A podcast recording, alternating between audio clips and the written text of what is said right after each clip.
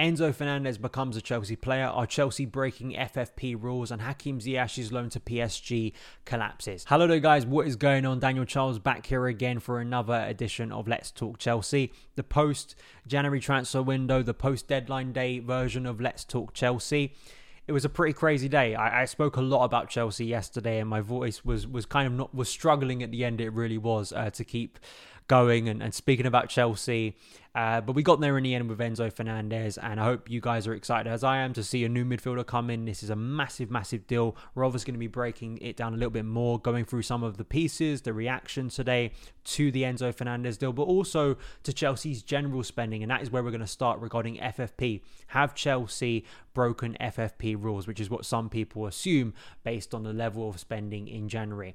Before we get into any of that good stuff, if you want to see more Chelsea content, hit that subscribe button, hit the like button too, because it really really helps out the channel. And if you're listening on the podcast, thank you so much for tuning in. Son of Chelsea is a part of the 90 Min podcast network. But let's get into this FFP thing. Are Chelsea breaking FFP rules because of the amount spent? I think in the end it was 288 million pounds, so getting close to 300 million.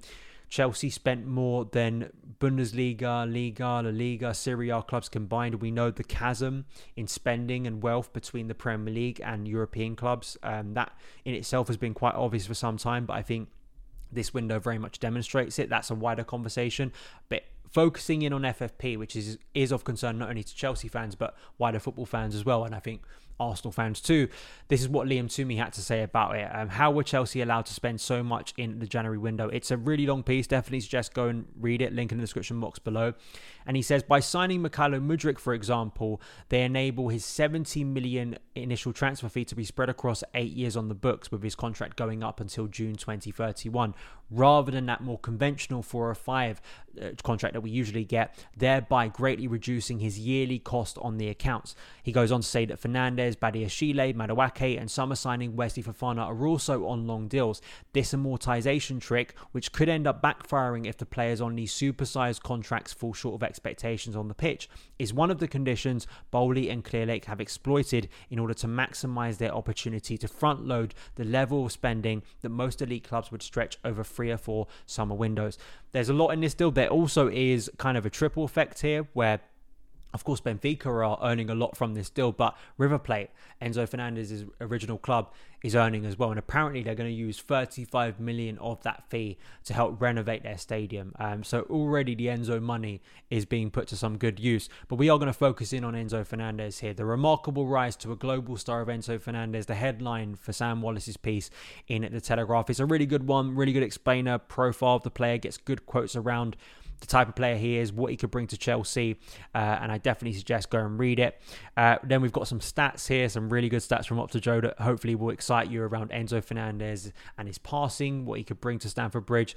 Enzo Fernandez has been the top ranked player in the Portuguese league this season in the following passing categories passes completed, progressive passes, successful switches of play, successful long passes, and passes into the final third. Then we've got this other analytical piece by Sam Maguire that looks into his history, uh, also his stats, his numbers. We'll go through some of that here. And there is a Chelsea connection when he started off at River Plate and broke into their first team in 2020 21 because Hernan Crespo was the head coach at the time, which is quite a nice and neat tie to Chelsea uh, right there. And since the switch to Europe, Fernandez has averaged 99 passes per 95 across the Premier League and the Champions League, finding a teammate 85% of the time. Per FBref, he is in the 99th percentile for progressive passes per 95, averaging 9.5. What makes these passing figures even more impressive is that he isn't just playing it safe. In fact, he ranks in the 96th percentile percentile for expected assists and is often looking for that killer pass. He is a controller and a dictator in the middle third, but also a creator. That type of player that Chelsea have been lacking. What have so many of us been talking about how many times I've been listening to Chelsea fans complain about the current team and they speak about creativity, particularly from central midfield, and that creator that people have constantly said we need. Is Enzo Fernandez that player? I really hope he is because it would be game changing, along with the energy, the mobility, also the versatility, I think, of, of Enzo Fernandez's game that means that he isn't just set for run role. He can play a number eight, a more advanced playmaker if you want, but also sit a little bit deeper, which I think is what we're kind of interested in or what Chelsea have been greatly lacking um, in central midfield for some time. So all really exciting. Chelsea have done some announcements. I'm sure if I'm uploading this video and the pictures have come out, uh, I will post them right here. But it, it, was an exciting announcement video this morning from the club. And Enzo Fernandez, it is believed, is going to wear the number five shirt, just vacated by Jorginho, who of course left for Arsenal yesterday. I think it's just the right time, isn't it? It's exciting to see what Enzo Fernandez could do. It's probably too soon for him to feature against Fulham, but Chelsea, I'm sure, want to get him involved in the first team for the amount we've just spent on him, a, a club record and British record fee to get him into this midfield.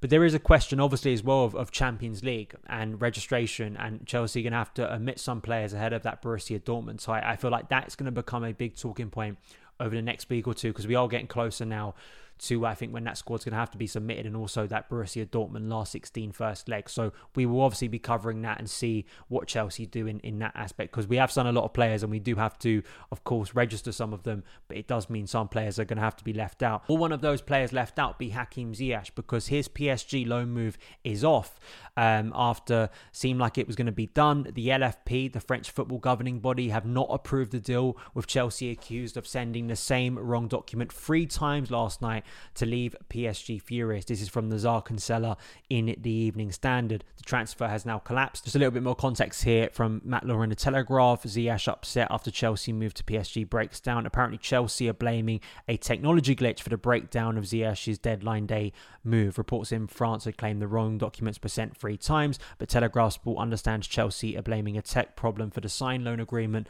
not reaching PSG. So PSG apparently are furious, and uh, a recent report from uh, uh, Matt Law an, an extra report on this. Apparently, PSG will think twice before dealing with Chelsea again. Apparently, they're fuming with what French sources have described as a Class A circus. So, really, really strong words from PSG here regarding the situation. I mean, we've got both sides here. You've got Chelsea blaming Tech. Is that accurate? Is that fair? Is that just briefing? You've got the briefing from PSG, who, of course, are making out like Chelsea are all to blame here. Whatever it is, I do feel sympathy for Ziyech. I really do in this situation because this is a player who, despite playing well in recent weeks for Chelsea and looking like he was going to have some pots play in the rest of this season, he may still do now because he's back at Chelsea, but clearly needs a fresh start in his career and was so close to getting that, revamping his career a little bit in, in a new environment. Not going to get that now. Want to know your thoughts? Do you think that Ziyech will come back? Do you think he'll be integrated back into the team? Do you think it's bad on Chelsea's part? What do you think in terms of the reports from PSG? Let me know in the comments below. But that is it for today's edition of Let's Talk Chelsea. Thank you guys so much for taking the time to watch it. If you did enjoy it, hit that subscribe button and the notification bell so you don't miss any of the uploads. Follow me on Twitter at Chelsea, and I will see you again very soon. All the best.